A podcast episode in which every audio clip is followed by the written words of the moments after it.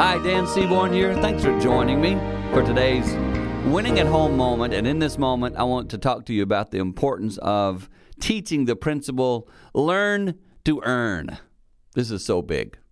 Some of us today have a child that's 30 years old that really doesn't know how to generate their own life income.